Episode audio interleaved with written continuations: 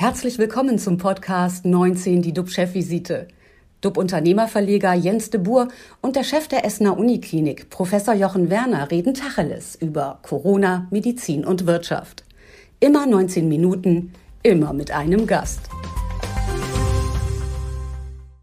Herzlich willkommen zur Chefvisite. Unser Thema heute, dänisch denken. Wann gehen wir mit Omikron wie mit einer Grippe um?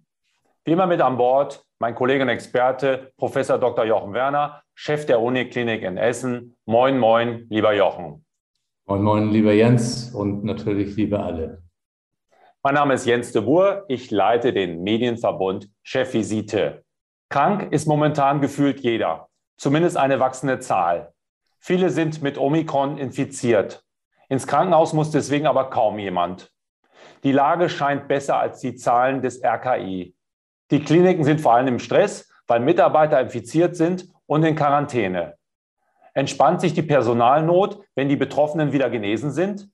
Wie gehen Krankenhäuser mit der neuen Omikron-Lage um? Jochen, wie sieht es aktuell bei euch in Essen aus? Ja, wir haben aktuell 78 SARS-CoV-2 positiv getestete Patientinnen und Patienten bei uns, 19 auf der Intensivstation. Von dieser ganzen Gruppe sind etwa 35 Prozent nicht an Covid-19 erkrankt, sondern das ist ein Zufallsbefund, weil sie eben wegen anderer Erkrankungen bei uns sind. Die Verhältnisse sind weitergehend stabil. Das ganze regelhafte äh, Behandlungsprogramm läuft noch weitgehend uneingeschränkt. Die ersten infizierten Mitarbeiter, also dein Personal, müssten doch inzwischen genesen sein und aus der Quarantäne zurück. Zeichnet sich auch dort Entspannung im Bereich Personal an, aus?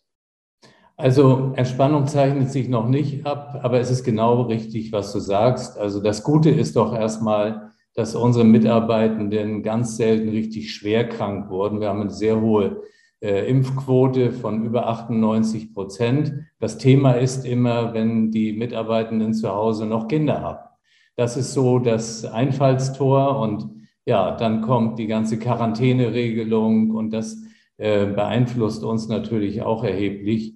Und äh, da ist ein Teil schon mit durch und der andere Teil kommt bald. Ich bin ja immer positiv. Ich sage ja Halbdehne. Und äh, vor dem Hintergrund, wir müssen noch ein paar Wochen durchhalten. Aber meine Hoffnung ist wirklich, und ich glaube auch, dass es begründet, dass wir zu Ostern wieder in mehr Normalität kommen. Wer ist denn falsch zu sagen, dass ähm, sich die Klinik allmählich immunisiert? Viele sind geimpft, viele haben es schon gehabt und dass sich dadurch einfach, sagen wir mal, auch eine gewisse Normalität einstellt? Es gibt, ähm, ich glaube wirklich, in ein paar Wochen eine gewisse Normalität. Wir müssen nur als Klinik, gerade als Universitätsklinik, sehr, sehr vorsichtig sein, weil wir natürlich wirklich ganz vulnerable Patientengruppen haben, zum Beispiel solche für äh, Stammzelltransplantation, andere Organtransplantation, bestimmte Chemotherapiepatienten. Da muss alles getan werden, dass dort eben keine Infektion zusätzlich reinkommt, die die Patienten belastet. Deswegen, ich glaube schon, dass man mit der Zeit auch immunisiert wird, sogar auch als großes Krankenhaus, aber darf nicht bedeuten Nachlässigkeit in bestimmte Bereiche. Du sprachst es an, du bist Halbdäne. Es gibt eine Art dänisches Denken, was sich breit macht und das steht dafür, dass man keine Masken mehr trägt, dass man offener wird, dass man Omikron als grippalen Infekt ansieht und äh, der nicht sofort im Krankenhaus behandelt werden muss. Ähm, ja, ist das etwas, was wir bis Ostern mehr und mehr auch in der Bevölkerung sehen werden, was dann auch quasi am Ende auch bei der Uniklinik ankommt? Ja, also ich bin total zuversichtlich in diese Richtung. Das Problem ist ja, wir haben ja immer in Deutschland schwarz oder weiß und alles ist gut oder alles ist schlecht. Ich glaube schon, dass man differenzieren muss, was ist in den Krankenhäusern los. Und da kann man auch nicht alle Krankenhäuser unter einen Kamm bringen. Und dann, was ist denn bei der übrigen Bevölkerung los? Und da müssen wir das Denken haben, wir sind nicht mehr in diesem Delta-Stadium. Das war anders. Und deswegen sage ich, die übrige Bevölkerung, ob es die Fußballstadien sind, etc., etc., ähm, wir erleben ja nicht, dass im Moment der große, die große Zunahme an Covid-19-Patienten ist, Das wird natürlich weiter kommen. Die große Zunahme wird kommen an allen anderen Patienten.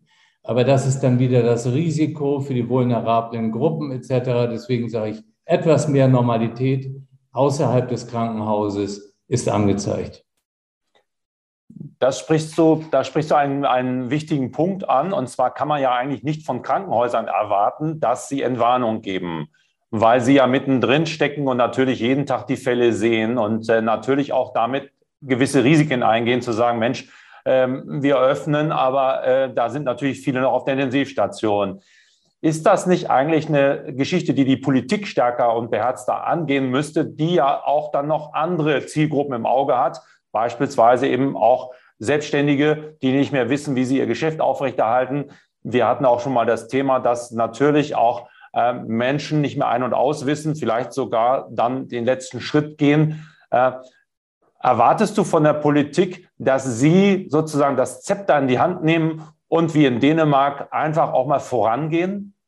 Absolut. Also das war ja der Ausgangspunkt für unsere Chefvisite, dass wir gesagt haben, wir wollen einmal die Situation in den Kliniken schildern, aber wir wollen auch Menschen zu Wort kommen lassen, die eben unter dieser ganzen Situation erheblich leiden, die teilweise ja gar nicht mehr tätig sein konnten. Und deswegen, wir fokussieren seit Beginn, wir wollen das deutsche Krankenhauswesen, das Gesundheitswesen nicht überlasten. Aber ähm, nun haben wir die äh, Überlastung durch Personalausfälle, teilweise auch etwas selbst gemacht, wenn man die Corona-Regeln zu stark auslegt. Also ich sage, man, man darf eben nicht jede Krankenabteilung mit der anderen gleichsetzen. Es ist viel, viel komplizierter, als man von außen denkt. Bisher sind wir doch wirklich gut durch diese Omikron-Welle gekommen und wir werden auch weiter gut kommen und äh, die Politik muss natürlich die entsprechenden Vorgaben daran auch pragmatisch orientieren. Du hast viel mit dem Ausland zu tun, insbesondere, glaube ich, mit der, mit der Schweiz auch. Wie blickt die Alpenrepublik auf uns? Ist es dort wiederum ganz anders? Äh, denkt man, man ist in einer ganz anderen Welt, wenn man äh, dort ist? Also ich, vielleicht sind die ein kleines bisschen äh, vor uns jetzt, was auch die Wellen betrifft. Äh, die Inzidenz war ja schon vor uns höher, wie das jetzt auch immer wieder mit der Testung zusammenhängen mag. Aber äh, ansonsten, ich kann das nur jetzt äh, von der Schweiz aus berichten, dass dort eben auch die Intensivbetten stabil geblieben sind, teilweise sogar rückläufig waren, dass die Normalbettensituation die gleiche war, eben solche Patienten, die zufällig positiv getestet wurden, insgesamt eine Entspannung äh, vermittelt wird und ich hatte gestern erst ein solches Gespräch und da sagte mir eine Schweizerin, äh, sag mal, was ist bei euch da eigentlich in Deutschland los? Also die Wahrnehmung auch des äh, Landes bei uns, ähm, das sollen wir auch nicht unterschätzen. Das ist schon ein gewisser Weg, der gegangen wird, der sicherlich auch in der einen oder anderen äh, Thematik sehr gut begründet ist. Aber es sind ja auch nicht alle um uns herum immer auf einem falschen Weg. Was meint sie denn konkret damit? Was ist bei euch los? Ist sie, ist sie sozusagen irritiert, weil wir immer noch sozusagen äh, verkrampft sind? Ja, ich glaube, diese Irritation, die herrscht vor allem auch, äh, wie wir mit Themen umgehen. Also äh, dieses ganze Digitaldebakel bei uns, dass wir äh, wirklich äh, den Schritt in die Digitalisierung nicht geschafft haben, dass wir über Impfpflicht reden und nicht wissen, wer geimpft ist dass wir auch nicht wissen, wie wir es überhaupt nachkontrollieren können. Ähm, also diese, dieses, wo man eigentlich immer ein sehr hohes Ansehen früher von Deutschland hatte, aber wo doch gesehen wird, wir ähm, kommen irgendwie nicht so richtig aus dem Quark, wie man sagen kann. Und ich glaube, ähm, da haben alle jetzt viele Aufgaben, äh, auch diese Außenwirkung, aber natürlich auch nach innen äh, weiter zu optimieren. Wenn wir Richtung Ostern schauen, äh, wie ist da deine, deine Meinung? Äh, können wir ein bisschen euphorisch sein? Können wir mal sagen, es geht voran oder hm, was glaubst du, was passiert?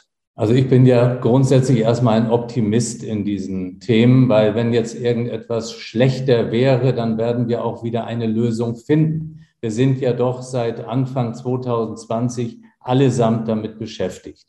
Ähm, wir haben Ostern, wir haben die Osterferien. Ähm, wir werden dann wieder über Reiserückkehrer sprechen. Es wird alles wieder so kommen, wie wir es ja zweimal erlebt haben. Aber wenn sich keine neue Variante abzeichnet, dann sollten wir, glaube ich, wieder gut in den Frühsommer kommen und auch ein bisschen uns darauf freuen. Denn es tut auch der Seele nicht gut, wenn man den ganzen Tag nur auf diese Zahlen starrt. Sagt Professor Dr. Jochen Werner, der Optimist, und äh, dem möchte ich mich sehr, sehr gerne anschließen. Lasst äh, uns alle den Osterurlaub buchen und positiv nach vorne schauen. Vielen Dank für deine spannenden Einblicke, lieber Jochen. Unsere Chefvisite ist für diese Woche vorbei, liebe Zuschauer. Schreiben Sie uns, geben Sie uns Ihre Meinung, sagen Sie uns, wie Sie die Zukunft sehen. Das werden wir in der nächsten Sendung, in einer der nächsten Sendungen thematisieren. Ab Montag sind wir dann wieder für Sie da. Wir bieten Ihnen Orientierung und halten Sie natürlich auf dem Laufenden. Allen ein schönes Wochenende. Bleiben Sie gesund. Klicken Sie wieder rein. Tschüss aus Hamburg. Bis bald. Das war 19 die DUB-Chefvisite als Podcast. Die Videos dazu gibt es auf watz.de und auf dub-magazin.de.